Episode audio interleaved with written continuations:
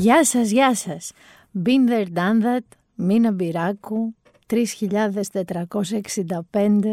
Είναι τα κρούσματα που τουλάχιστον μέχρι τη μέρα που ηχογραφείται αυτό το podcast, μη σας τα ξαναλέω, Πέμπτη, είναι το ρεκόρ μας. Και θεωρητικά, τι θα τραγουδούσαμε? Θα τραγουδούσαμε αυτό. Τώρα αρχίζουν τα δύσκολα, τώρα του έδαφος χάνουμε, τώρα του ερωτευτήκαμε, τώρα για πες μου τι κάνουμε. Τώρα αρχίζουν τα δύσκολα. Όμως, κοίτα να δεις πώς θα φέρνει τώρα η ζωή, η κυβέρνηση και η κατάσταση και τελικά θα τραγουδάμε αυτό. Καλημέρα καινούρια μ' αγάπη, καλημέρα καινούρια ζωή. Από σήμερα τέλος τα λάθη, φτάνει να είμαστε πάντα μαζί. Από σήμερα τέλος τα λάθη, φτάνει να είμαστε πάντα μαζί. Καλημέρα καινούρια μου αγάπη. Διότι μας κλείσανε με 300, με 500, με 600, θα μας ανοίξουν με 3.500. Όμως, τη ζωούλα. Τι εννοώ? Εννοώ ότι ευτυχώς την ακύρωσαν αυτή την έκτακτη σύσκεψη της Επιτροπής των Λοιμοξιολόγων που θα γινόταν την Τετάρτη για να μας πούν για σταδιακή άρση των μέτρων από τη Δευτέρα 22 Μαρτίου, διότι είπανε κάτσε πρώτα να τους πούμε το 3.500 και τους το λέμε Πέμπτη Παρασκευή ότι θα σηκωθούν τα μέτρα, θα αρθούν τα μέτρα. Και λες εσύ τώρα, πολύ εύλογα, γιατί, ποτς γέννην, αυτό. Λοιπόν, να σας πω εγώ γιατί. Το βασικότερο όλων είναι ότι τελειώνουν τα λεφτά, διότι κάθε μήνας lockdown, για να καταλάβετε λίγο τα μεγέθη για τα οποία μιλάμε, κάθε μήνας λοιπόν lockdown είναι 3,5, μας κοστίζει από 3 μέχρι 3,5 δις ευρώ. Με κλειστή την οικονομία, την εστίαση, το λιανεμπόριο και το καθεξής. Δεύτερον και βασικότερον είναι ότι πια έχει αρχίσει όλη αυτή η ιστορία με το ακορντεόν lockdown, μη lockdown, τύπης lockdown, να προκαλεί, να κοστίζει μάλλον πολιτικά στην κυβέρνηση, στο κυβερνών κόμμα και προσωπικά πια και στον Πρωθυπουργό. Διότι να είμαστε περιορισμένοι με το γνωστό λουράκι μας των 2 χιλιόμετρων, με το Σαββατοκύριακο 26 το απόγευμα στο μπουντρούμι μας, έχει αρχίσει και μετατρέπεται σε οργή του κόσμου προς ποια κατεύθυνση? Προς την κυβέρνηση που ψηφίζει τα μέτρα. Δηλαδή νιώθουμε όλοι κάπως, για να μην το πω εγώ, θα αφήσω να το πει ο Σπύρος ο Ψαπαράδεκτος. Σπύρο μου, δεν είσαι μαλάκας! Είμαι μαλάκας. Σοβαρά τώρα δεν είμαι μαλάκας! Νιώθουμε έτσι τέλος πάντων. Και ο τρίτος λόγος είναι ότι αυτό το lockdown, ας το πούμε lockdown, απέτυχε. Ξεκάθαρα. Και ενώ σίγουρα θα υπάρξει και υπάρχει ήδη μία έτσι μομφή προς τον ίδιο τον κόσμο, κάπως όπως έκανε ο Κοψιδάς φεύγοντας από το Survivor που μας είπε να που με διώξατε από το Survivor που ούτως ή άλλως είναι ένα reality που ούτως ή άλλως δεν είναι το επίπεδο μου, αλλά απ' την άλλη εσείς έχετε χειρότερο επίπεδο αφού με διώξατε, δηλαδή το πετάει στον κόσμο τον μπαλάκι. Κάπως έτσι το πετάξει και η κυβέρνηση. Έχουμε γίνει ξεκάθαρα μπαλάκι μεταξύ κυβέρνησης και αντιπολίτευσης, διότι οι μεν λένε ότι φταίνε οι διαδηλώσεις, έχουν γίνει μπόλικες να το πούμε αυτό. Οι δε λένε δεν κοιτάτε τα χάλια σας, που ας πούμε το μετρό, ξέρω εγώ, είναι σαν rave party το 90s με 3.000 άτομα. Η αλήθεια είναι ότι ειδικά έτσι πολυσύχνα στη σταθμή του μετρό είναι σαν rave party με 3.000 άτομα. Ταυτόχρονα παίζει και μια παραοικονομία. Τώρα μην κοροϊδευόμαστε. Εγώ κυκλοφορώ, είμαι από τους ελάχιστους που βλέπω, που είμαι σχεδόν σαν παιδάκι Ρωμά έξω, που είδατε αυτά που έχουν τα πολύ μακριά μαλλιά και τα βάφουνε καμιά φορά έτσι οι έφηβες και έχουνε και τη ρίζα. Όλο αυτό εγώ το σετ το έχω λοιπόν, αλλά βλέπω και πολύ κόσμο ο οποίος είναι σένιος. Ωραίο μαλλί, κουρεμένο, αυτό που σημαίνει ότι πάνε και έρχονται μανικιουρίστ, κομμωτές, σπίτια κτλ.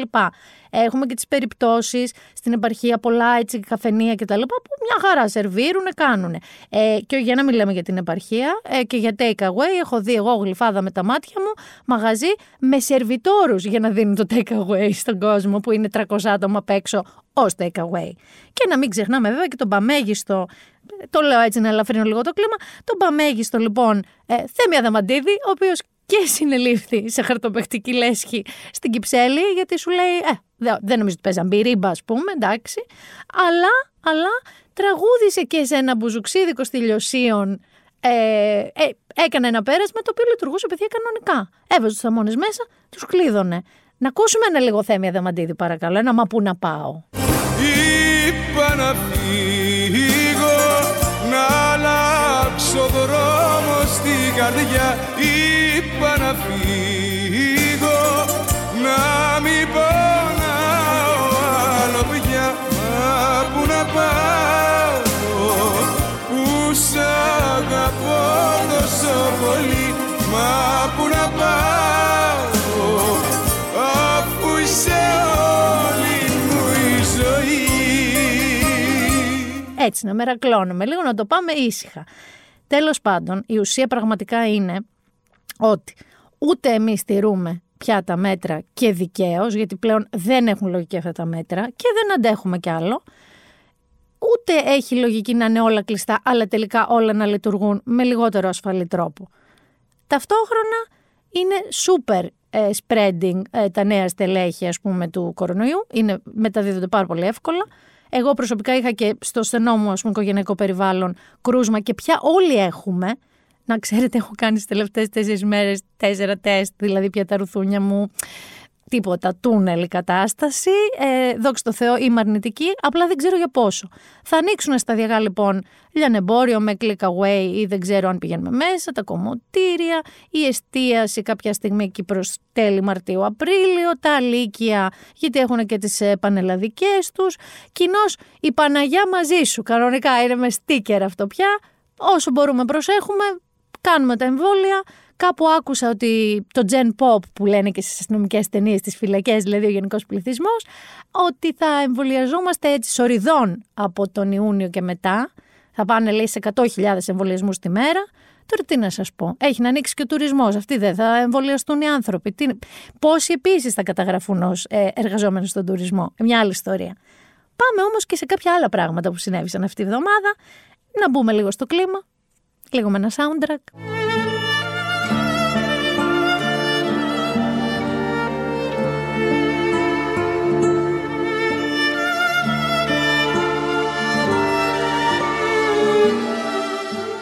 Και να σας βοηθήσω κι άλλο. Βοήθεια κι άλλη κοινού, αν δεν καταλάβατε. Τι πάθατε. Ήρθε ο νονός, άξιος, κύριε Γεωργιάδη. Πάντα άξιος. Από τα πιο αστεία πράγματα που έχει πει ο κύριος Τσίπρας στη Βουλή, πάντα άξιος, στον νονό Άδωνη Γεωργιάδη. Και έχουμε τώρα ένα μπαράζ, μια Γεωργιάδια, θα έλεγα, ο οποίος τι έκανε. Πήγε και βάφτισε. Και πήγε και βάφτισε και το βγάλε και στο Twitter. Και έγινε έτσι ένας χαμούλης. Έβαλε μετά μια ειδική άδεια που πήρε, που επάρθη για να γίνει βάφτιση, που είχε και κάποια ορθογραφικά και κάποια συντακτικά. Δεν έδειχνε πολύ σόι το χαρτί. Νομίζω ότι έλεγε και αεροπαγίτης, κάτι τέτοιο. Κάτι έλεγε λάθος τέλος πάντων μέσα. Άρχισε έτσι μια μομφή, κυρίως στα social media. Εκνευρίστηκε. Έδωσε μετά καπάκια. Όχι. Πριν δώσει, βγήκε και ο Μητροπολίτης Αθηναγόρας και είπε αυτό. Ο κύριος Γεωργιάδης μέσω Twitter ανακοίνωσε πως το προηγούμενο Σάββατο βάφτισε ένα παιδάκι. Πήρε ειδική άδεια. Να δούμε όμως τι γίνεται. Κοντά μας έχουμε τον σεβασμιότατο Μητροπολίτη Αθηναγόρα, να τον ρωτήσουμε τι γίνεται, πώς γίνεται και αν γίνεται κάποιος να τελέσει ένα μυστήριο. Για την οικία που έχω στα χέρια μου, γιατί η καινούργια που πρέπει να βγει και το Σάββατο δεν έχει φτάσει ακόμη, αλλά υποθέτω πως θα είναι ακριβώς copy-paste της προηγούμενης, αφού δεν έχει αλλάξει κάτι. Επιτρέπονται μόνον οι γάμοι και με πολύ περιορισμένο αριθμό ατόμων, 9, συμπεριλαμβανομένου βέβαια και του προσωπικού, δηλαδή του ιερέα, του ψάλτη, τους 9 αυτούς και της νεοκόρου που χρειάζεται για βοήθεια. Μόνο για γάμους ή και για βαφτίσεις? Δεν έγραφε τίποτα για βαφτίσεις. Μάλιστα. Είπε δηλαδή ότι δεν υπάρχει ειδική άδεια. Οπότε μετά την μπάλα την πήρε και την πέταξε στο γήπεδο του Χαρδαλιά και στο γήπεδο της οικογένειας της οποίας το παιδί βάφτισε. Πήγε λοιπόν και ο Χαρδαλιάς, έκανε και εξήγησε ότι δεν υπάρχει μεν ειδική άδεια βάφτισης και κοινωνικών εκδηλώσεων. Όμως κάποιοι γάμοι και κάποια βαφτίσια είχαν προκανονιστεί πριν τα μέτρα που απαγόρευαν αυτές τις κοινωνικές, αλλά σε κάποιες περιπτώσεις επανεξέτασαν λοιπόν αυτά τα που είχαν κανονιστεί πριν απαγορευτούν αυτού του τύπου κοινωνικές εκδηλώσεις, όπως μια γιαγιά που ήταν πολύ άρρωστη και έπρεπε το παιδί να βαφτιστεί, και ούτω καθεξής. Συνέχιζαν όμως τα social και του τσιγκλάγανε τον Άδωνη, έτσι. Βγήκε λοιπόν και είπε ότι αν, ας πούμε, έπαιρνα την κολυμπήθρα σε έξαλλη κατάσταση και την πήγαινα σε μια πορεία για τον Κουφοντίνα και έκανα εκεί τη βάφτιση, θα ήταν δηλαδή νόμιμη. Αρχίζει ένας παραλογισμός εδώ. Καταλαβαίνετε ότι αυτό έδωσε στροφή για καταπληκτικά memes, μέχρι που φτάνουν στο σημείο τον Άδωνη σε έξαλλη κατάσταση στη Βουλή να λέει αυτό. Τα λέτε αυτά σοβαρά και δεν τρέπεστε.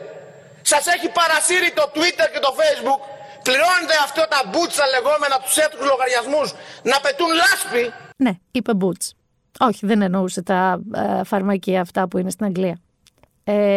Εννοούσε τα bots. Τα οποία είναι και καλά, ξέρετε, αυτά τα αυτοματοποιημένα, τέλος πάντων, που φιντάρουν στο Twitter. Τα είπε λοιπόν boots, οπότε να το αφιερώσω. Εντάξει, προβλέψιμο, αλλά δεν μπορώ να μην το αφιερώσω. These boots are made for walking, and that's just what they'll do. One of these days these boots are gonna walk all over you.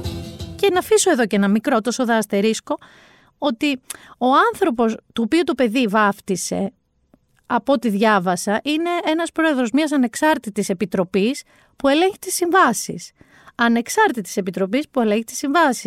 Με τις οποίες συμβάσεις δουλεύει το Υπουργείο του κ. Γεωργιάδη. Τώρα, η κουμπαριά, περσέ, δεν ξέρω αν είναι, πώς να σας πω έτσι, κάποια εμπλοκή εκεί, αλλά δεν το λες και ανεξάρτητη, ρε παιδί μου, όσο έχει βαφτίσει το παιδί. Αστερίσκο το αφήνω εγώ αυτό εδώ, αστερίσκο. Όχι ότι θα πούμε ποιος θα βαφτίσει το παιδί ποιου, αλλά θα το πω και αυτό. Και τελειώνοντας και με την περίπτωση του Άδωνη, να περάσουμε σε μια άλλη περίπτωση.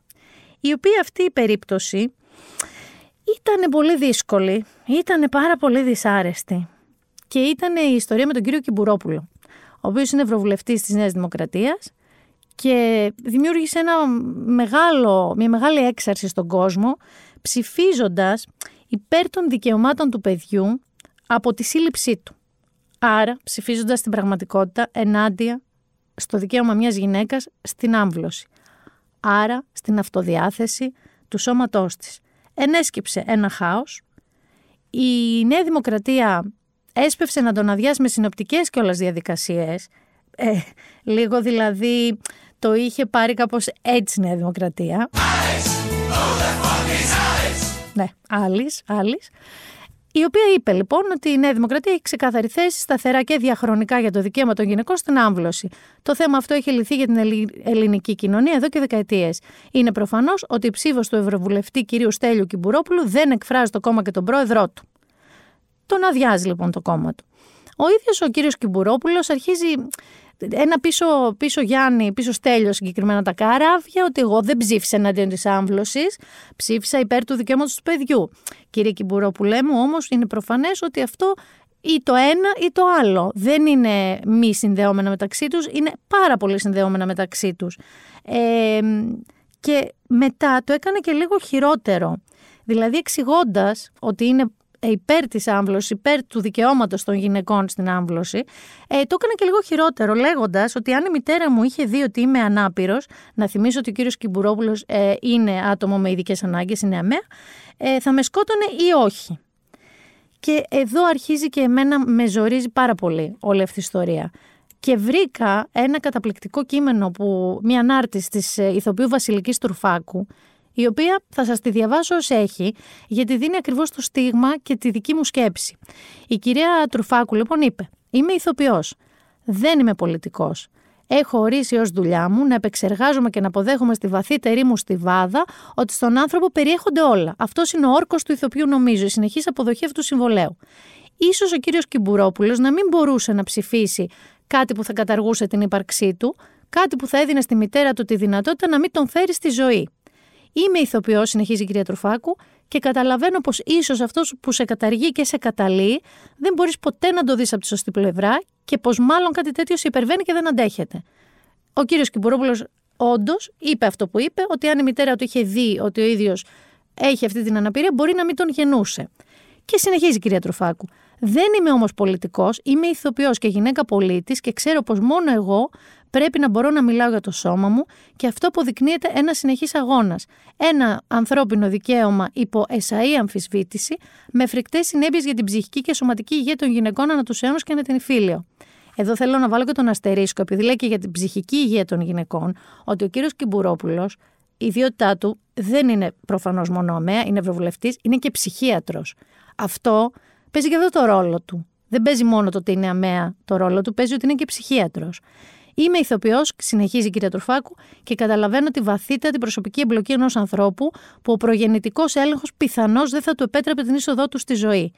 Είμαι όμως ηθοποιός. Δεν είμαι πολιτικός και οι δικές μου σκέψεις, η στάση και τα προσωπικά μου τραύματα δεν καθορίζουν ευθέως το μέλλον και την τύχη των συνανθρώπων μου, και αυτό που εγώ πιστεύω και η προσωπική μου ματιά δεν θα αποκτήσει ποτέ εν δυνάμει ολέθριες επιπτώσεις πάνω σε κυριολεκτικά αιματοβαμμένες διεκδικήσεις αιώνων.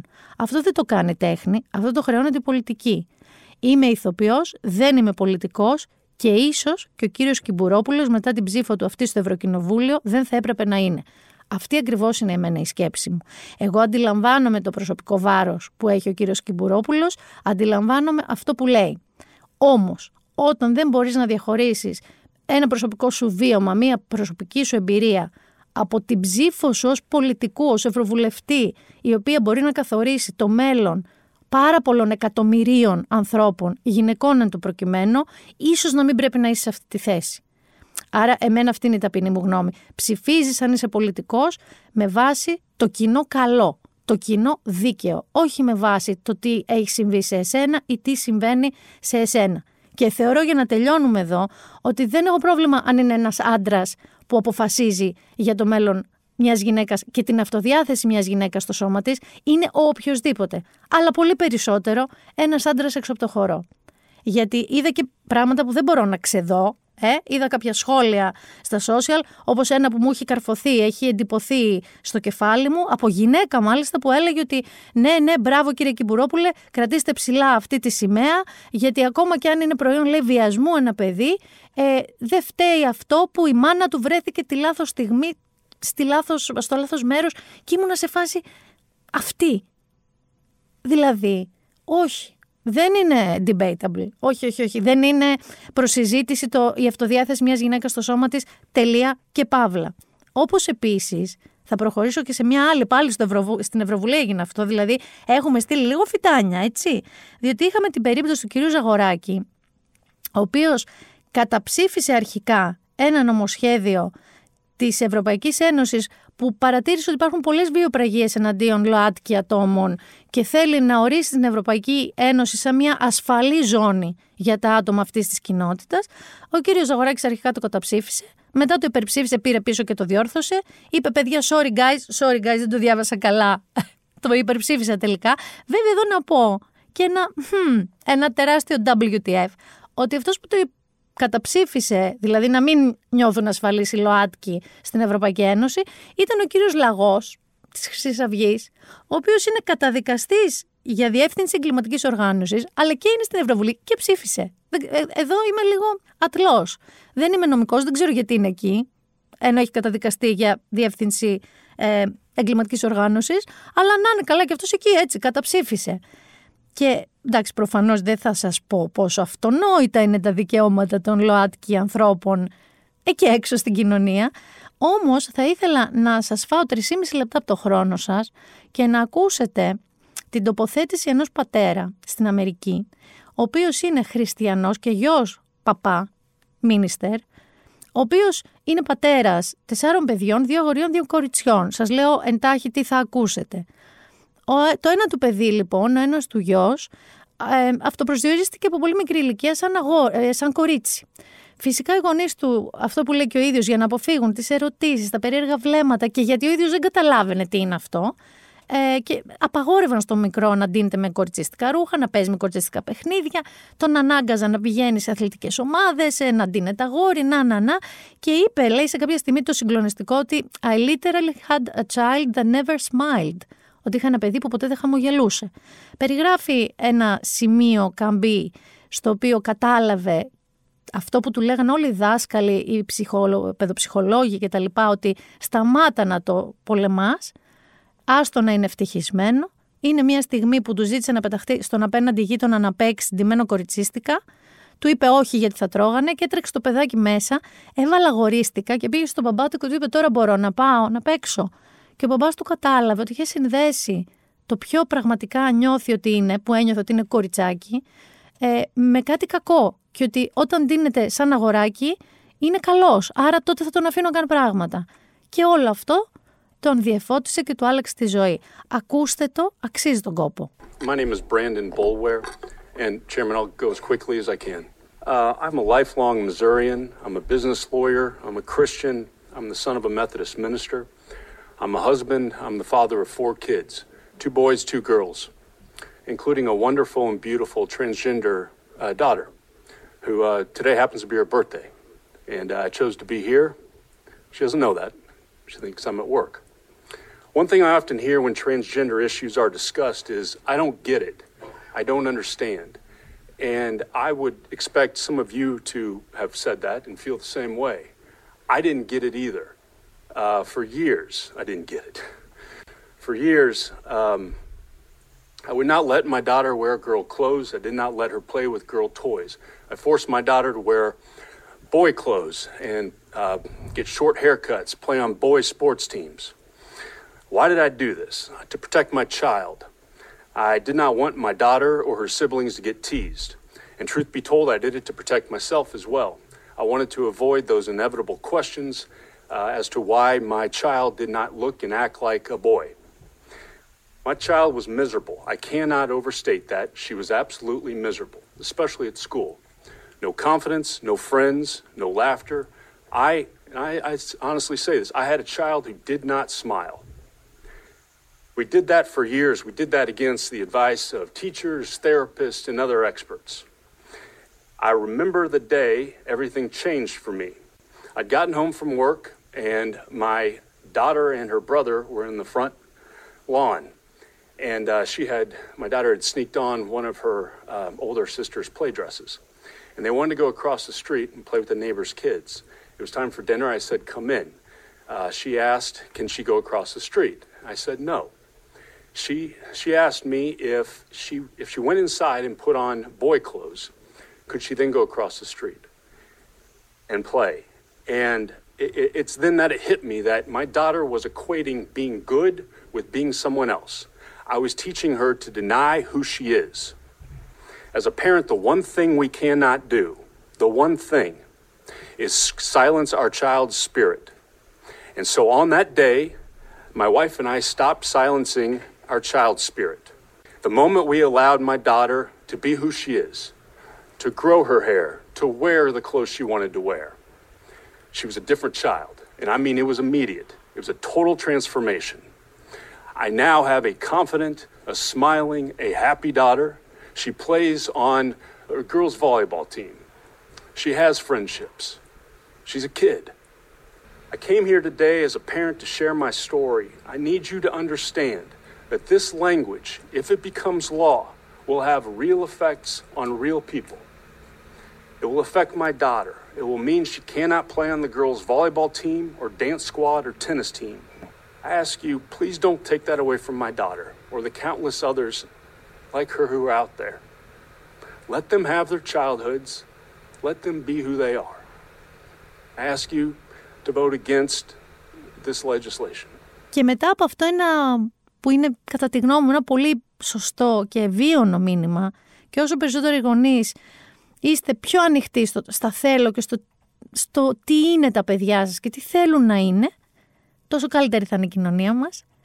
Θέλω να υποδεχθώ την Άση Μπίλιου, η οποία Άση Μπίλιου είναι μια νέα προσθήκη συνεργασία στον Όμιλο 24 Media και προσωπικά τη γνωρίζω πάρα πολλά χρόνια και είναι ένας πάρα πολύ φωτεινός, πάρα πολύ χαρούμενος, πάρα πολύ θετικός άνθρωπος και πάρα πολύ θέλω να μου πει τι θα γίνει. Κυρίες και κύριοι, Άση Μπίλιου.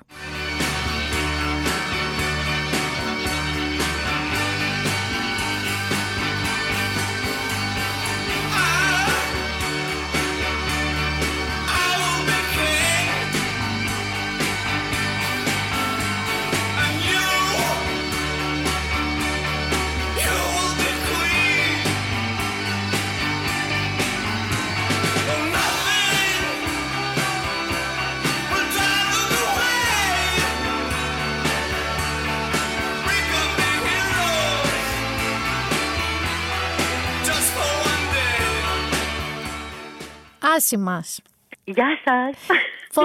Πόσο χαρά, το ξέρεις κατηδίαν στα έχω πει, αλλά πόσο χαρά έχω που πια ξέρεις, έχουμε και την ομιλική συνεργασία που έχουμε. Και εννοείται να ξέρεις ότι επειδή ξέρουν ότι σε ξέρω, έχω άπειρα request και λέω παιδιά με συγχωρείτε πάρα πολύ. Αλλά δεν θα ρωτάω τι θα κάνουν τα κρυαράκια και τα λιονταράκια τον Απρίλιο. Όχι, εντάξει. Λοιπόν, εγώ χαίρομαι πάρα πολύ που κάνουμε αυτό το podcast, γιατί έχω ακούσει διάφορα podcast δικά σου και είναι υπέροχα. Δεύτερον, χαίρομαι πάρα πολύ που συνεργαζόμαστε ξανά, γιατί είναι ωραίο, ρε παιδί μου, πώς να σου πω, με κάποιους ανθρώπους που έχεις ξεκινήσει την καριέρα σου μαζί. Είναι τώρα μιλάμε φοβερό.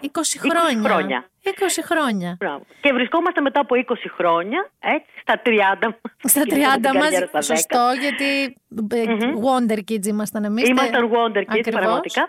Λοιπόν, και είναι ωραίο να ξανασυνεργάζεσαι με άλλες συνθήκες, αλλά πώς να σου πω, υπάρχει, ξέρεις, ο ίδιος ενθουσιασμός, είναι όλα το ίδιο. Θέλω να πω, γιατί δεν το ξέρουν όλοι, ότι η Άση Μπίλιου υπήρξε και δημοσιογράφος και αγαπημένη ραδιοφωνική παραγωγός.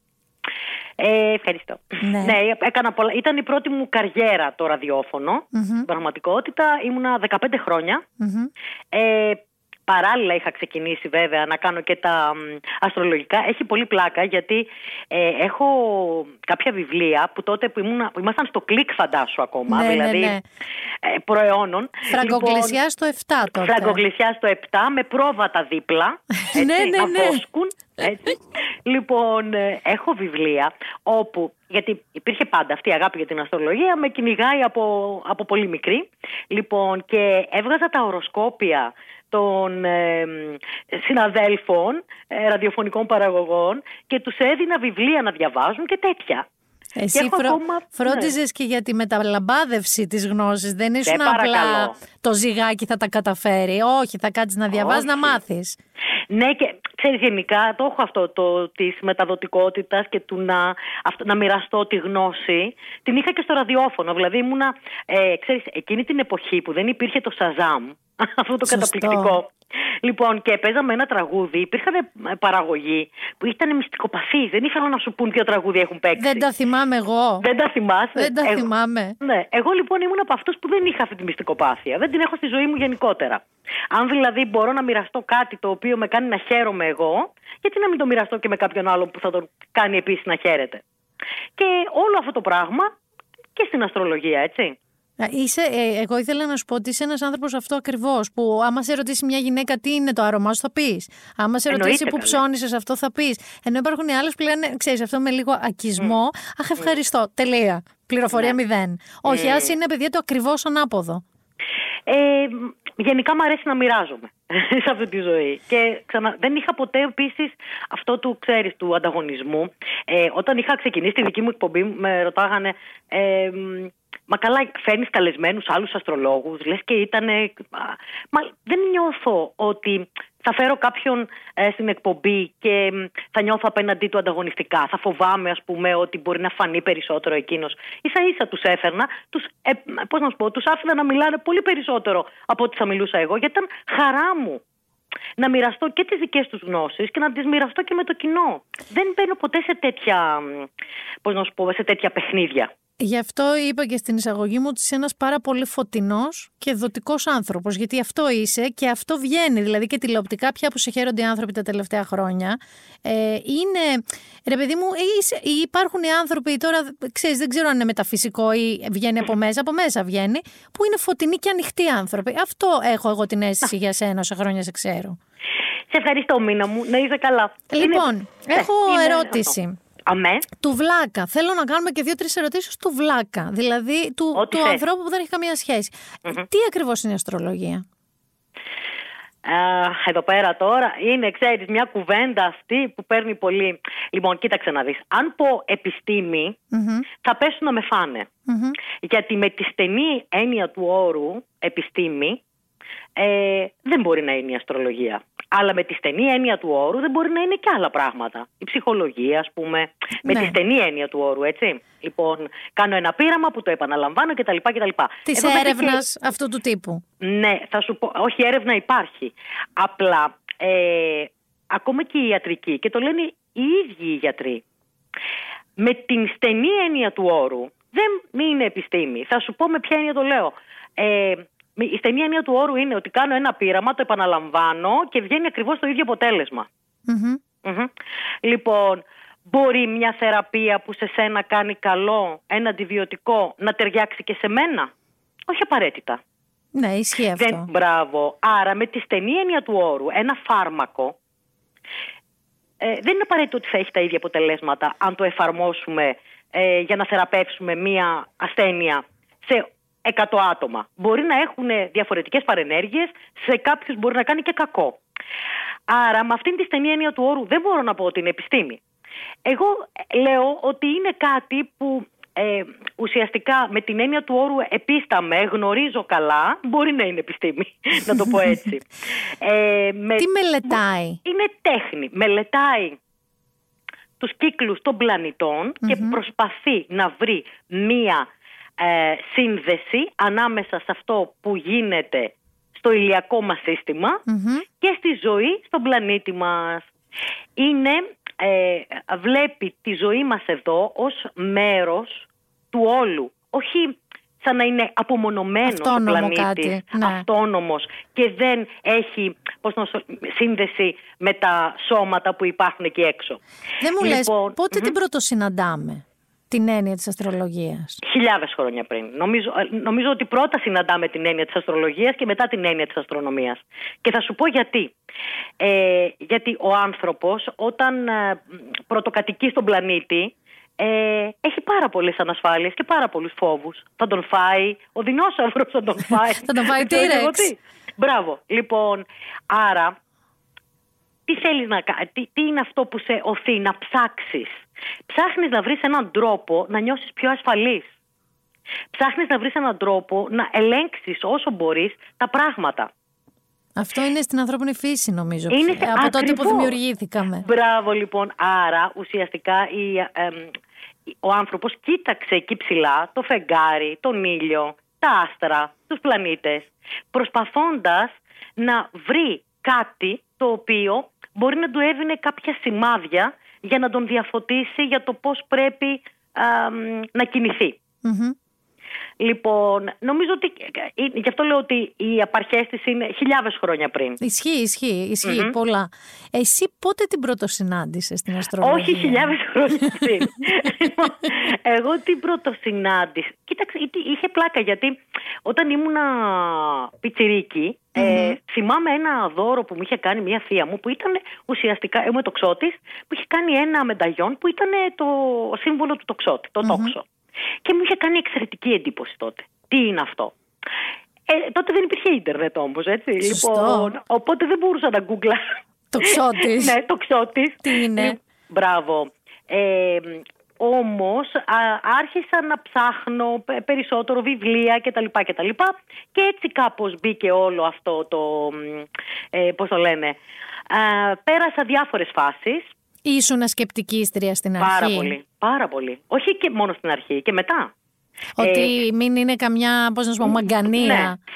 Ναι, εντάξει, καταλάβαινα ότι δεν είναι μαγκανία, γιατί κάπως στηριζόταν. Επίσης, γύρω στα 17-18 είχα αρχίσει πια να φτιάχνω χάρτες. Ξέρεις, τώρα είναι πολύ εύκολο πια. Μπαίνεις στο ίντερνετ και υπάρχουν προγράμματα έτοιμα και μπορείς να υπολογίσεις το οροσκόπιό σου.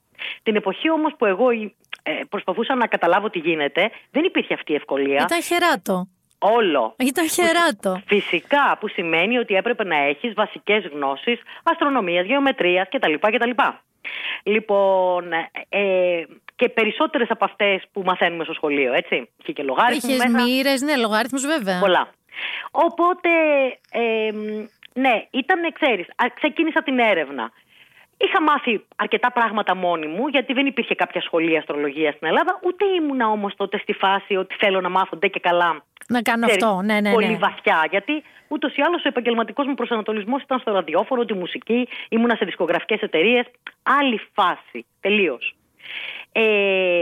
Αυτό που με έσπρωξε στην αστρολογία, το έχω πει και σε άλλες φορές στις συνεντεύξεις μου, είναι όταν περίμενα ότι με αυτά που ήξερα, την επιφανειακή γνώση που είχα, περίμενα ότι θα έρθει μία χρονιά η οποία θα είναι αυτό που λένε είναι η χρονιά σου. Είναι η χρονιά σου, ναι. And then life happens.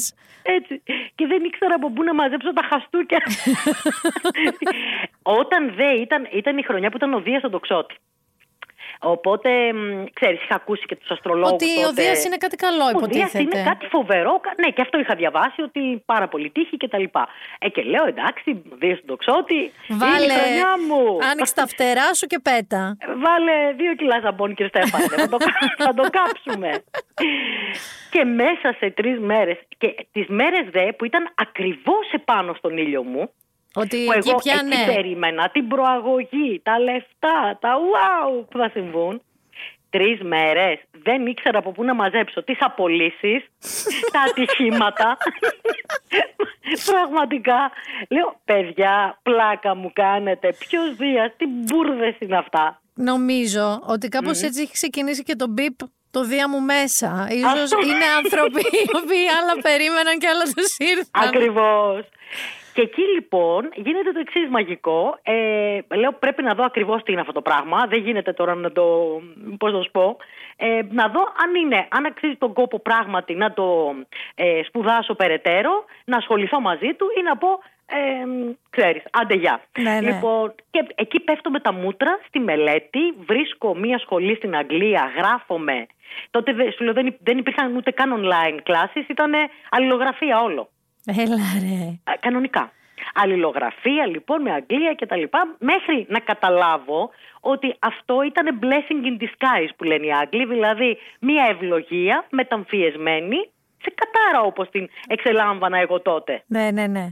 Γιατί η αλήθεια είναι ότι αν δεν είχαν συμβεί τότε εκείνες τις ημέρες όλα αυτά τα που για μένα μου φαινόταν ότι με μουτζώνει το σύμπαν, δηλαδή το να χάνεις ξαφνικά τη δουλειά σου και μάλιστα πολύ άδικα. Δηλαδή έφαγα μία απόλυση που ούτε καν την περίμενα. Ναι, που είναι χαστούκι, ρε παιδί μου, σφαλιάρα στη μούρη. Χαστούκι. Την επόμενη μέρα τρώω δεύτερο. Δεν ήταν ακριβώς απόλυση, αλλά ήταν του τύπου πας από καθημερινό Σαββατοκύριακο στο ραδιόφωνο. Ναι, και με μείωση μισθού. Δυσμενής μετάθεση λέγεται αυτό στο ραδιόφωνο. Ναι, τρακάρω. Όλα μαζί ήταν, σου λέω, too much μέσα σε 3 μέρες.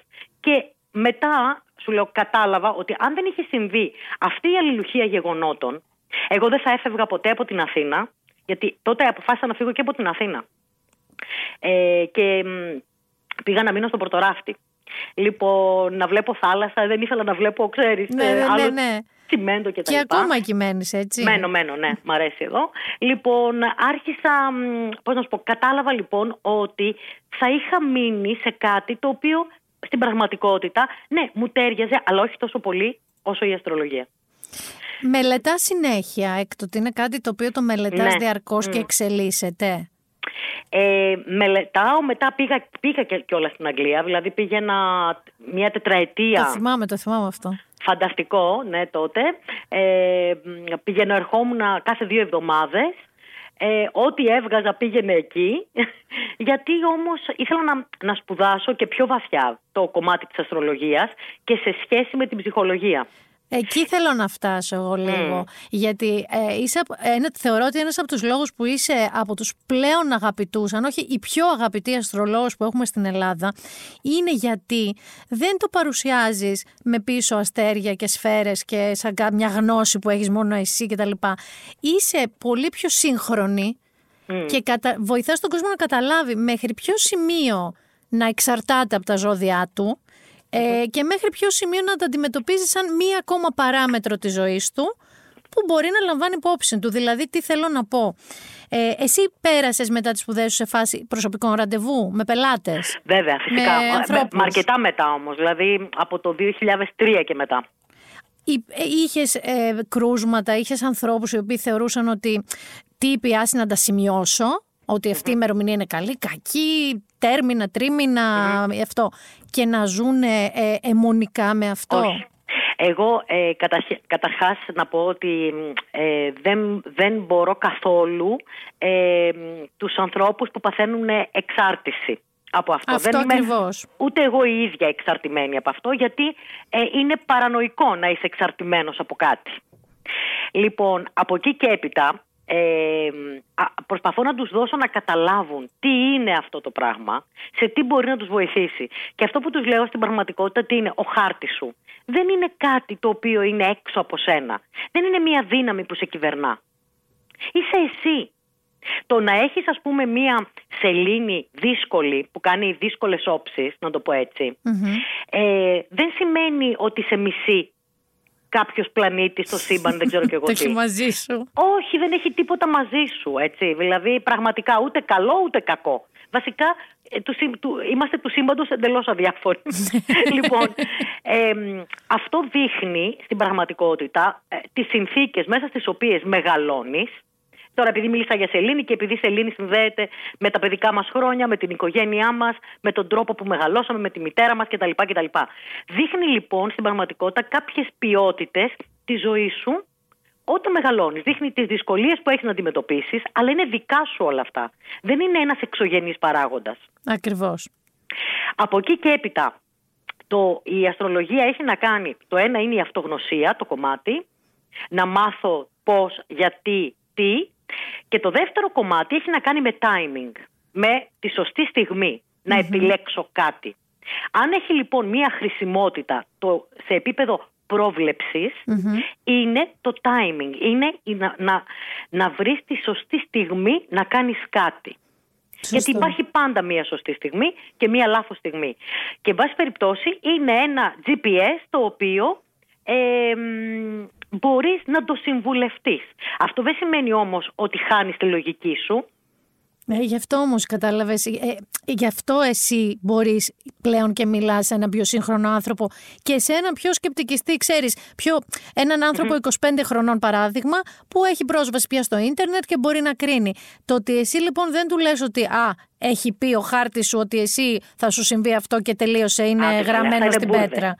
Αυτά είναι μπουρδες και επίσης αυτοί που το κάνουν αυτό, γιατί δυστυχώς υπάρχουν και συνάδελφοι οι οποίοι το κάνουν αυτό, νομίζω ότι, πώς να σου πω, κάνουν πολύ κακό στην αστρολογία.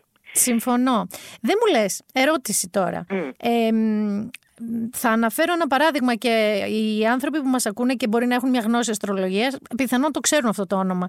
Για παράδειγμα, στην Αμερική υπάρχει η Σούζαν Μίλερ, ωραία. Ναι, η Σούζαν Μίλερ θεωρείται rockstar στο χώρο της και είναι ευρέως αποδεκτή και από κόσμο και από άλλου τύπου, ξέρεις, πιο επιστήμονες, γραμματιζούμενους, μεγάλα μέσα.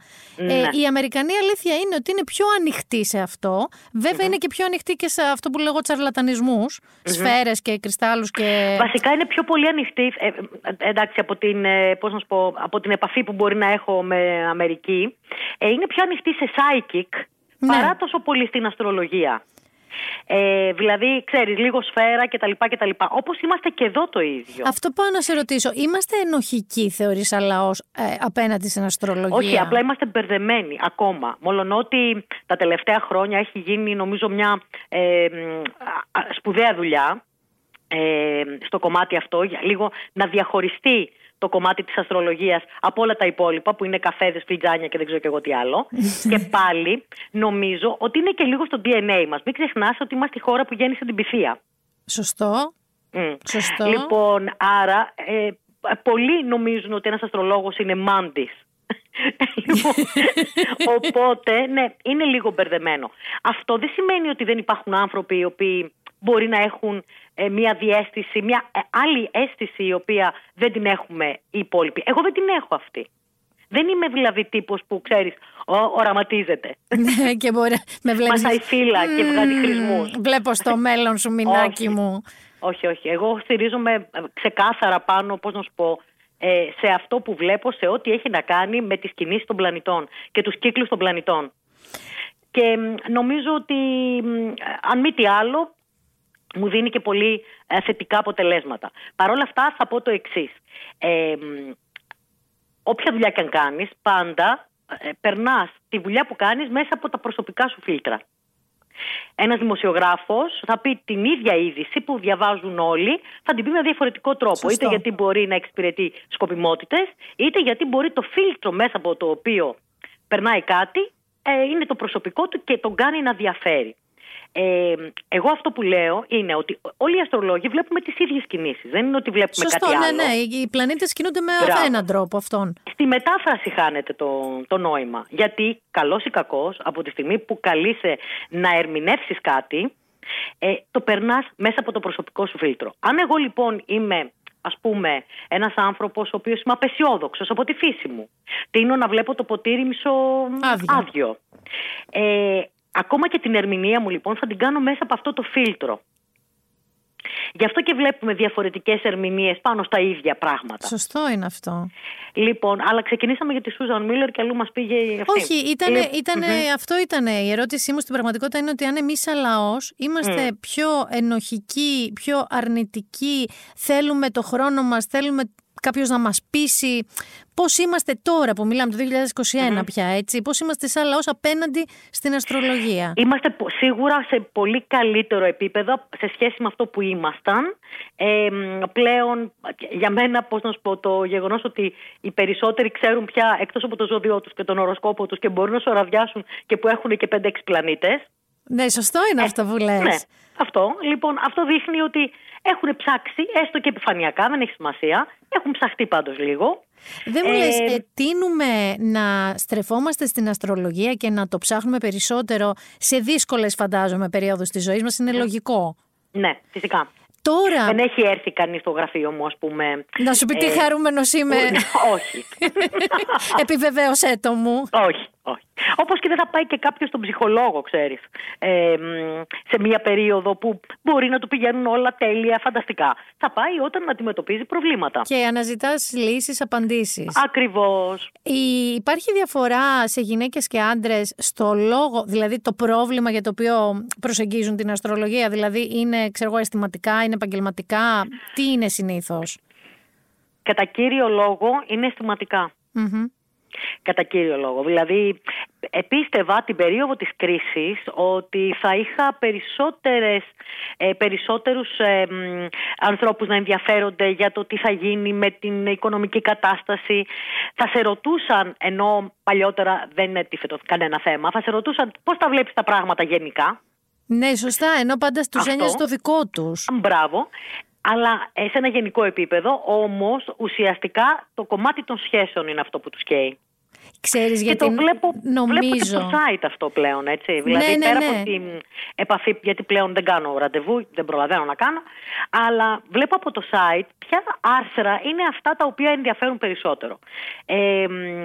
Πίστευα δηλαδή ότι άρθρα όπως αυτό για τον κορονοϊό ή για τα γεωφυσικά που γίνονται κτλ.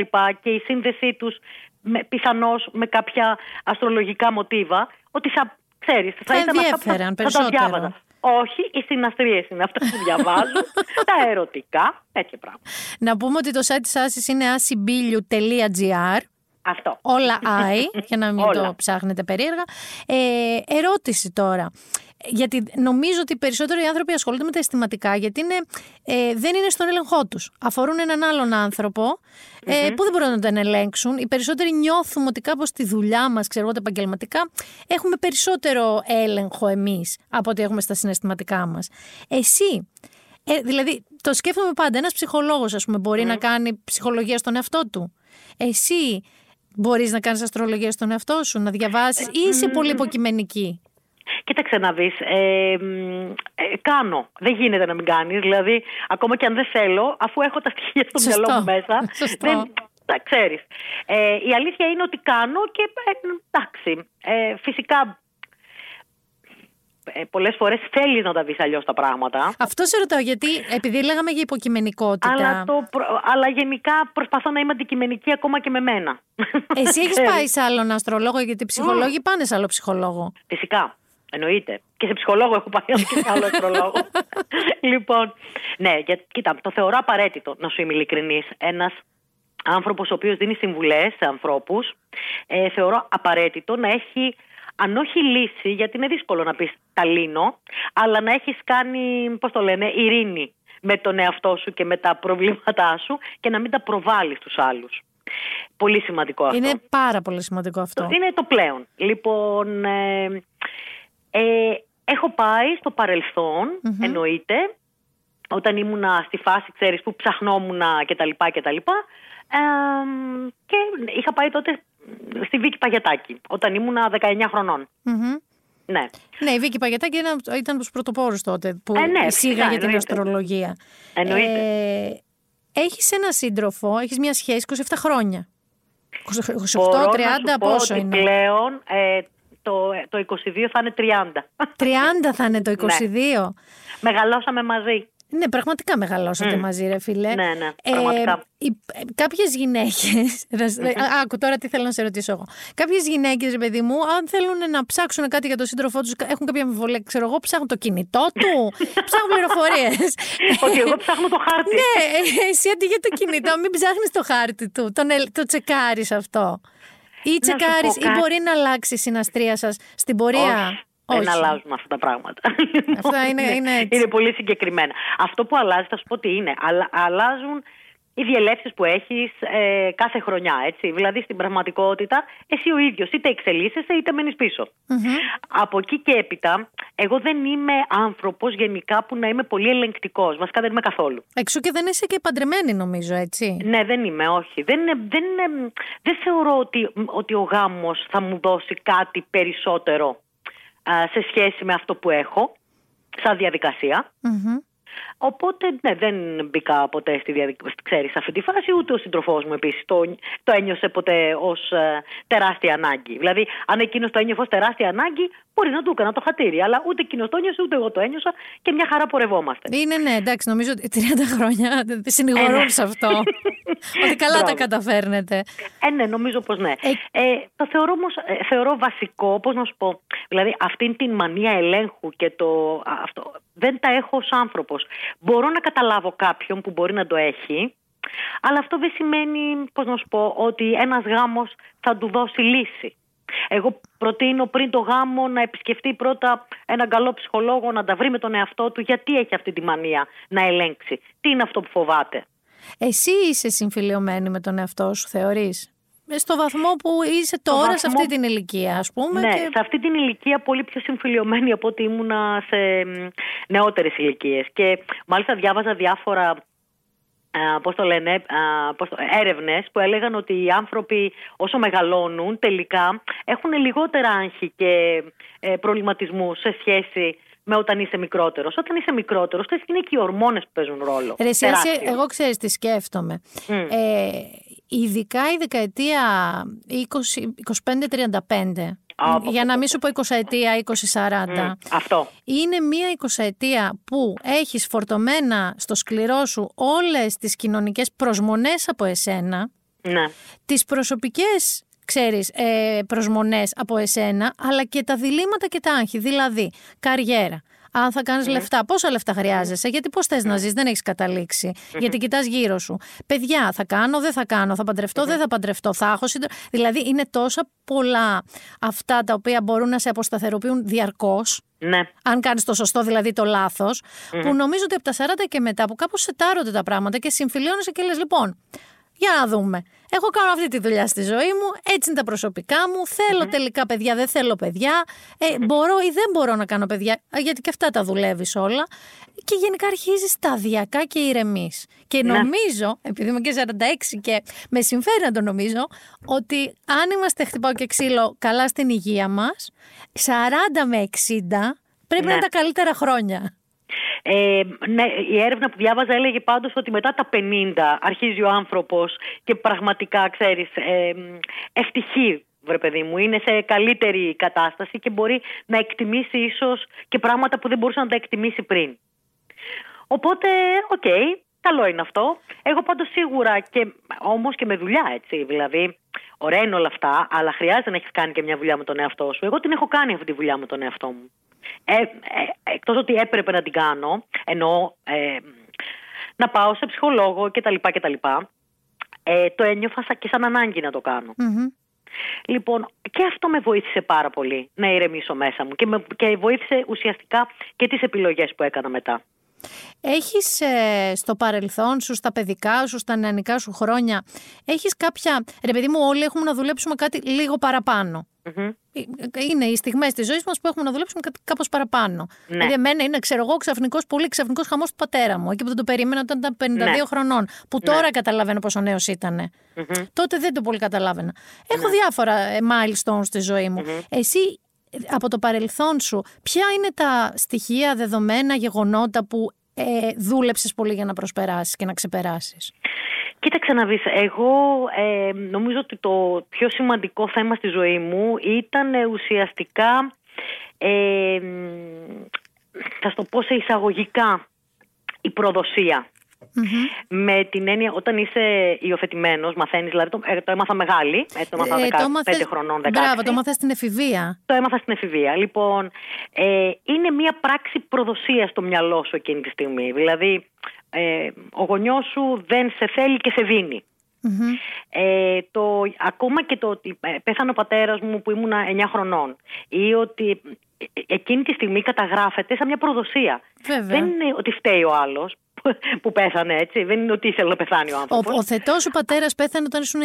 Ναι, ναι. Και η μητέρα μου όταν ήμουν 18. Δηλαδή ήταν πολλά γεγονότα μέχρι τα 20 δύσκολα που έπρεπε να διαχειριστώ και φυσικά δεν διαχειριζόμουν, έτσι. Δηλαδή, μωρέ, δεν είναι ηλικία να διαχειρίζεσαι. Όχι, γιατί ήταν τότε survivor. Έπρεπε να επιβιώσω. Ακριβώς. Δηλαδή αυτό ήταν το βασικό. Όταν μένεις ξαφνικά τελείως μόνος σου και χωρίς να έχεις ανθρώπους να σε στηρίξουν και σε άλλες εποχές που ήταν διαφορετικά τα πράγματα. Βέβαια.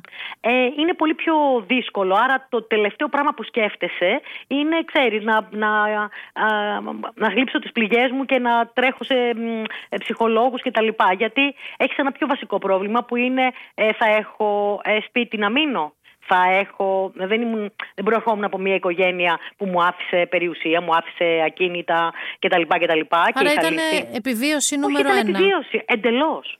Ήταν since day one επιβίωση, από τότε που πέθανε και η μητέρα μου. Άρα ήταν, πώς να σου πω, μια περίοδος που ήταν άγρια για μένα. Mm-hmm. Όλο αυτό το πράγμα έπρεπε να το διαχειριστώ πολύ αργότερα, όταν είχα την πολυτέλεια πια να το διαχειριστώ. Δηλαδή, όταν είχα πια εξασφαλίσει, ότι έχω μία δουλειά, άρα μπορώ να επιβιώσω. Όταν είχα αρχίσει, να φτιάχνω διάφορα πράγματα στη ζωή μου μόνη μου και στηρίχτηκα πολύ καλύτερα στα πόδια μου. Όταν λοιπόν στηρίχτηκα στα πόδια μου, ναι, είδα και αυτό το κομμάτι. Ναι, αλλά είδες πόσο απέδωσες, γιατί ένας άνθρωπος που ξαφνικά και κάπως βία, αντιλαμβάνεται με άλλο τρόπο τη ζωή, μπορεί να έχει και την τάση να γίνει πιο κλειστός, όχι δοτικός, γιατί ξέρεις πάντα φοβάται μη χάσει. Εσύ, είναι προφανής η δουλειά που έχεις κάνει, γιατί είσαι ένας άνθρωπος που ενώ έχει χάσει με πολύ περίεργο και βίαιο τρόπο πράγματα νωρίς, τώρα είσαι ένας άνθρωπος που δίνει, απλώνει. Συγχωρείς εύκολα? Πολύ. 1 και 2 και 3 ευκαιρίες και 13. Ναι, πρόσεξε, όμως υπάρχει διαφορά. Άλλο συγχωρώ και άλλο, δηλαδή μπορεί να μου έχεις κάνει κάτι και αυτό το κάτι που μου έχεις κάνει να με έχει πληγώσει πάρα πολύ. Το πιθανότερο είναι ότι θα σε συγχωρήσω, αλλά αυτό δεν σημαίνει ότι θα επιδιώξω να παραμείνουμε όπως ήμασταν φίλες.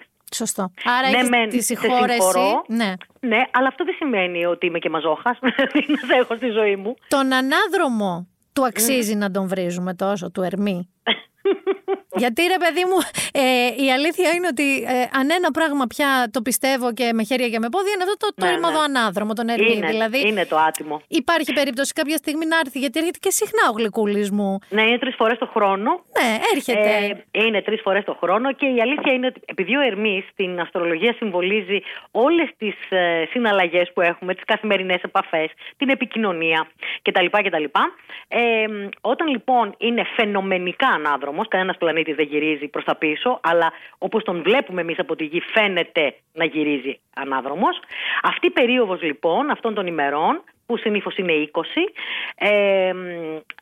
είναι μια περίοδος που διαταράσσει οτιδήποτε έχει σχέση με επικοινωνίες, τεχνολογία. Όλα δηλαδή, γιατί η τωρινή ζωή είναι πάνω εκεί στημένη πια. Μπράβο, ακριβώς. Και έχει πλάκα γιατί ο σύντροφός μου, επειδή είναι πιο τεχνοκράτης, δεν ασχολούνταν με την αστρολογία και γενικώς και χαίρομαι γι' αυτό, γιατί θα ήταν βάσανο να έχω έναν άνθρωπο που να με ρωτάει «Αχ, πες μου τι θα κάνω τα ταυράκια σήμερα». Δεν θα το άντεχα.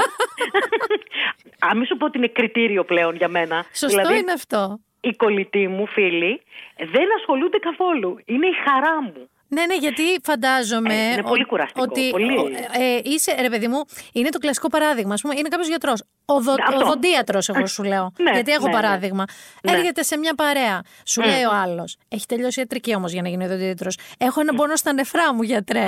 Και είναι οι γιατροί, οι νομικοί επίσης. Έχει η γιαγιά μου ένα οικόπεδο στο χωριό που δεν μπορώ να βγάλω άκρη. Εσύ υποθέτω ότι είναι τρισχυρότερο.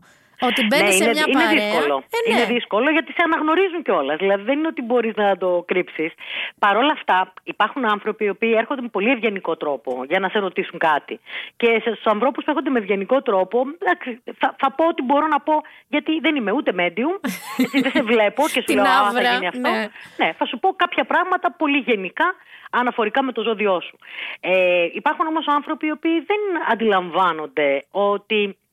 Πώς το λένε, ότι εκείνη τη στιγμή. Προσωπικά όρια. Ακριβώς, δεν υπάρχει αυτό. Οπότε ναι, εκεί πέρα η αλήθεια είναι ότι μου γυρίζει λίγο το μάτι. Θέλω να σας πω, την έχω δει και με γυρισμένο μάτι και δεν θέλετε. Όλο αυτό το φωτεινό προσωπάκι με τα γαλάζια ματάκια, με τα ξανθά μαλάκια δεν. Έχεις, μια και λέω το φωτεινό προσωπάκι και τα λοιπά. Και ότι θέλω να πω ότι. Είσαι από αυτούς που, πώς λέει παροιμία, ότι να δώσεις σε κάποιον ψάρι ή να το μάθεις να ψαρεύει. Εσύ έμαθες να ψαρεύει την Ελένη Μενεγάκη. Εντάξει, δεν την έμαθα εγώ. Όχι, η Ελένη είχε γνώσεις, αλλά θεωρώ ότι μαζί σου. Ναι, σχολείο. Εμβάθυνε, έκανε σχολείο.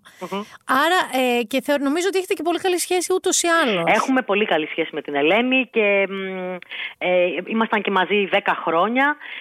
Δεν ένιωσα μαζί της ότι υπήρξε μια μέρα που δεν σέβεται αυτό που κάνω.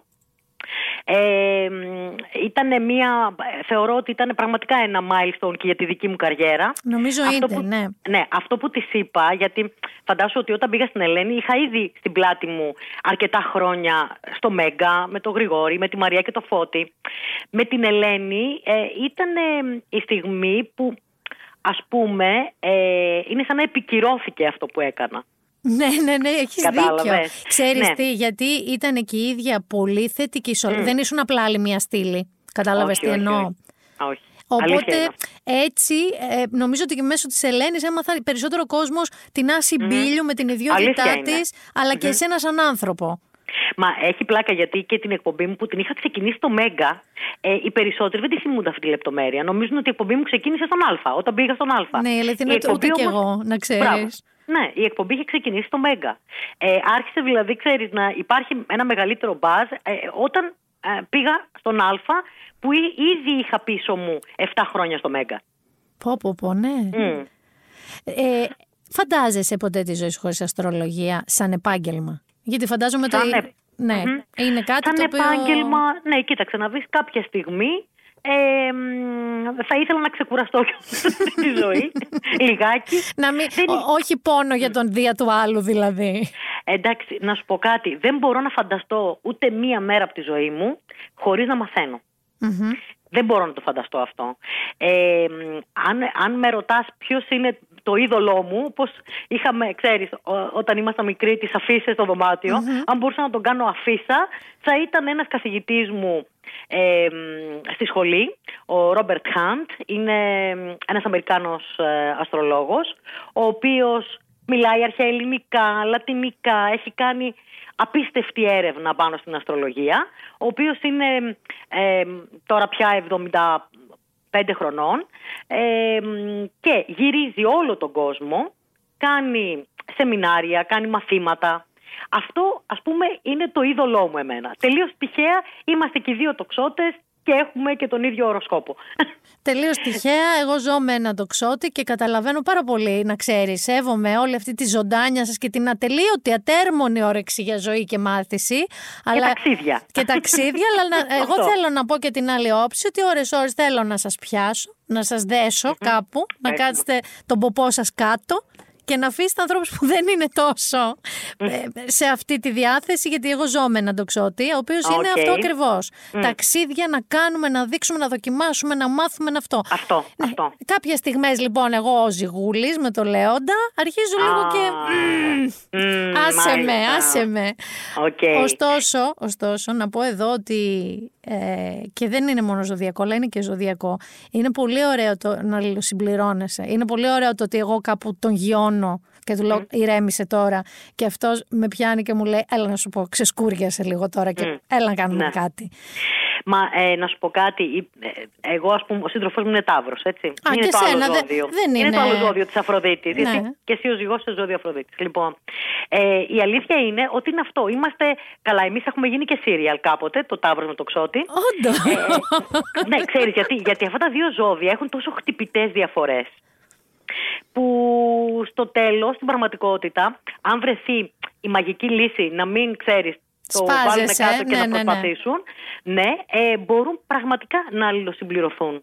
Γιατί ο ένας είναι αυτός που ξέρεις, τραβάει τον άλλον μπροστά, και ο άλλος είναι αυτός που τον γιώνει λίγο και του λέει κάτσε, περίμενε. Εγώ θέλω να σου πω ότι από όλες τις σχέσεις της ζωής μου, γιατί και εγώ με τον Άρη είμαστε 8 χρόνια, είναι η μόνη που νομίζω συνέχεια ότι τα έχουμε φτιάξει πέρσι. Δηλαδή που δεν βαριέμαι. Ακόμα και αν με κουράζει αυτό το τράβα, μάζευε τράβα. Αλλά θεωρώ ότι αυτό εμένα σαν άνθρωπο με έχει εξελίξει τρομερά και θεωρώ ότι και εκείνον τον έχει εξελίξει τρομερά. Ακριβώς το ίδιο μπορώ να σου πω κι εγώ. Γι' αυτό και έχει διατηρηθεί στα χρόνια αυτή η κατάσταση. Ναι, νομίζω ότι αν ήταν και ο άλλος σαν και εμένα, δεν υπήρχε περίπτωση, θα είχε διαλυθεί. Θα είστε το πρότυπό μου. Θα του λέτε να πάμε κι εμείς στα 30 χρόνια. Να πάμε κι εμείς. Εγώ εύχομαι να τα εκατοστήσετε, παιδιά μου. Είναι δύσκολο γιατί ηλικιακά, αν τα εκατοστήσουμε, θα είναι 150 ο Άρης. Εγώ πιστεύω στη δύναμη της επιστήμης.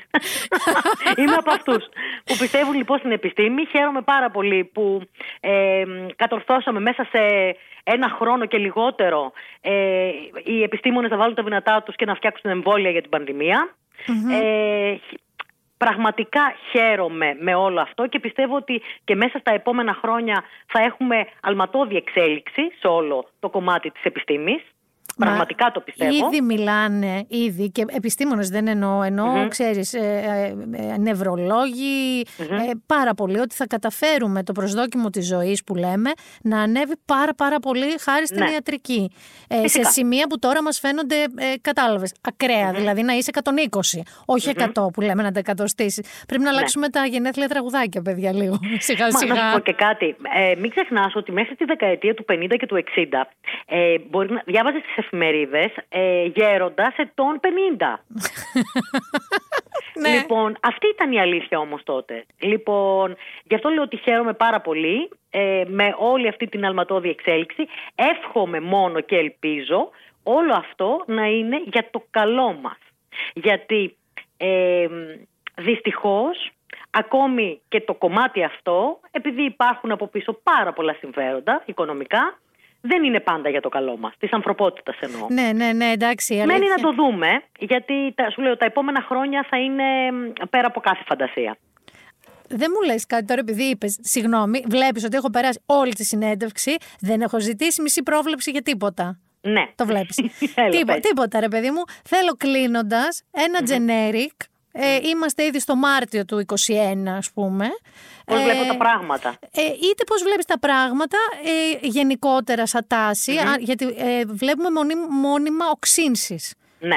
Καθιονδήποτε τρόπο. Δηλαδή, μπορεί να είναι από γεωλογικές, καλή ώρα με τους σεισμούς, κοινωνικές με τις πορείες, με τις εντάσεις, με τα βία επεισόδια, μέχρι ό,τι μπορείς να φανταστείς. Αν τη βλέπεις μόνο για το 2021, και άμα θες να πετάξει εκεί και μέσα στο 2021 3-4 ζώδια που θα τα πάνε καλά και μερικά λιγότερο καλά, εγώ όχι, δεν θα πω, Άση μου. Εντάξει. Λοιπόν, έγραψα πρόσφατα ένα άρθρο για την κύρια όψη που έχουμε μέσα στο 2021. Είναι μια όψη που επαναλαμβάνεται 3 φορές. Η πρώτη ήταν τώρα το Φεβρουάριο, η δεύτερη θα είναι τον Ιούνιο και η τρίτη είναι το Δεκέμβρη του 2021. Αυτή η κύρια όψη λοιπόν, ο χρόνος με τον ουρανό, και μάλιστα ο τίτλος στο άρθρο μου είναι «Γιατί η κανονικότητα δεν είναι η επιστροφή στο πριν». Σε αυτό συμφωνώ και χωρίς να ξέρω τις προβλέψεις. 100%. Λοιπόν, ακριβώς. Αυτή η όψη λοιπόν είναι μία όψη που σαφώς έχει επαναληφθεί Έτσι, γι' αυτό σου λέω ότι η αστρολογία μελετά τους κύκλους των πλανητών. Επαναλαμβάνονται οι όψεις. Δεν είναι μία φορά, once off, έρχονται και ξανάρχονται. Με διαφορετικές παραμετροποιημένες από άλλες συνθήκες, αλλά επανέρχονται. Αυτή η όψη λοιπόν είναι μία σεισμική όψη. Το σεισμικό τώρα μπορεί να το πάρεις από πλευράς γεωφυσικών φαινομένων, ηφαίστεια που σκάνε, σεισμοί που γίνονται παγκοσμίως, όχι στην Ελλάδα απαραίτητα.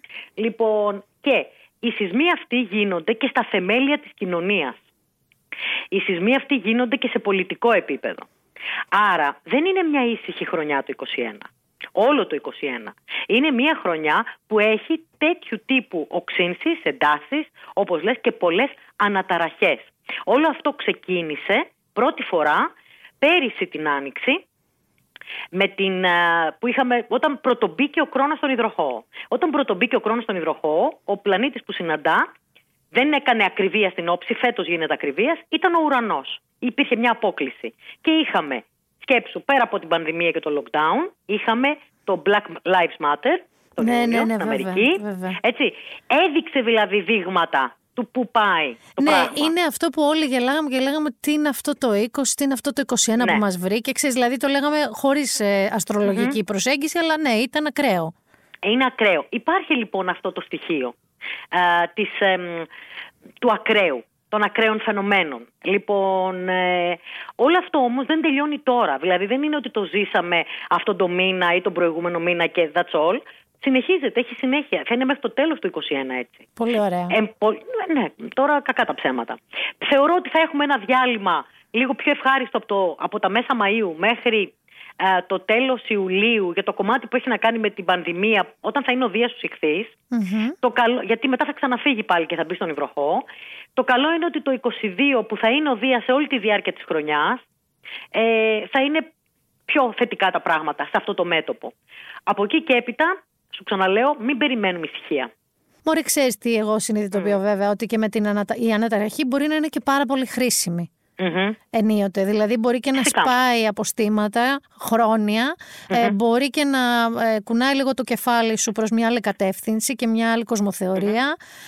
Προφανώς δεν είναι ούτε ευχάριστο ούτε εύκολο, αλλά δεν θεωρώ, δηλαδή το Black Lives Matter που ήταν όντως μια ασύλληπτη πλέον παγκόσμια ένταση, έχει μια κατάληξη, έχει μια συνειδητοποίηση κάποιων πραγμάτων. Και το ίδιο συμβαίνει, θεωρώ, με όλο. Απλά υπάρχει μια διαρκής ένταση που η αλήθεια είναι ότι ψυχολογικά λες, ρε φίλε, μια ανάσα, μια μέρα να μην γίνει κάτι.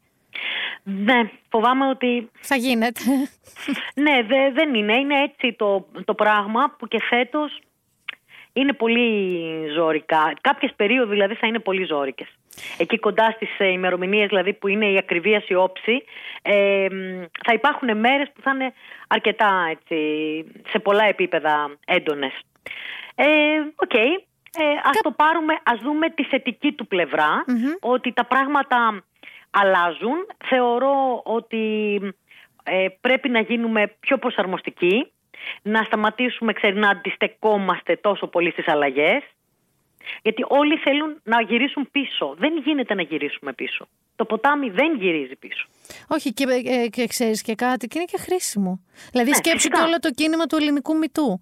Ναι, δεν είναι ευχάριστο, δεν είναι ωραίο, αλλά πριν απαραίτητο, που δεν το ξέραμε, ήταν ένα κακοφορμισμένο τραύμα αυτό το πράγμα. Ναι, φυσικά. Και εύχομαι να υπάρξουν και άλλα μητού και σε άλλους χώρους. Έχεις απόλυτο δίκιο. Απόλυτο δίκιο. Τώρα ζώδια που να πηγαίνουν καλύτερα φέτος, κοίταξε, θα πω ότι τα ζώδια του νερού, κυρίως οι ιχθύς και οι καρκίνοι, θα έχουν μια πιο ευχάριστη περίοδο το καλοκαίρι. Η επόμενη χρονιά θα είναι πολύ καλύτερη για εκείνους, για καρκίνους και ιχθύς. Θα πω τα ζώδια του αέρα, οι δίδυμοι, ζυγοί και οι υδροχόοι, επίσης φέτος έχουν μια χρονιά, χωρίς να σημαίνει ότι δεν θα έχουν αλλαγές ή μπορεί να μην τους τυχαίνουν και δύσκολα πράγματα, αλλά έχουν μια χρονιά με ευκαιρίες. Να, κάτι είναι και αυτό. Βέβαια, είναι πολύ σημαντικό. Είναι πάρα πολύ σημαντικό. Ναι. Ωραία. Δεν θέλεις να πούμε και κάποιον που είναι λίγο μουτζωμένος, ας πούμε, το 21? Κοίταξε να δεις. Δεν μπαίνω σε αυτή τη διαδικασία. Αφενός γιατί υπάρχουν και άλλα πράγματα τα οποία παίζουν ρόλο. Βέβαια, βέβαια. Οπότε θα ήταν, ξέρεις, ένα θα ήταν πολύ γενικευμένο. Γιατί μπορεί να είσαι, ας πούμε, ταύρος, έτσι, που είναι μια δύσκολη χρονιά για τους ταύρους. Πιο δύσκολη, να το πω έτσι. Παρ' όλα αυτά, μπορεί να έχεις έναν δίδυμο οροσκόπο, οπότε αμέσως διαφοροποιείται το πράγμα. Έχεις δίκιο.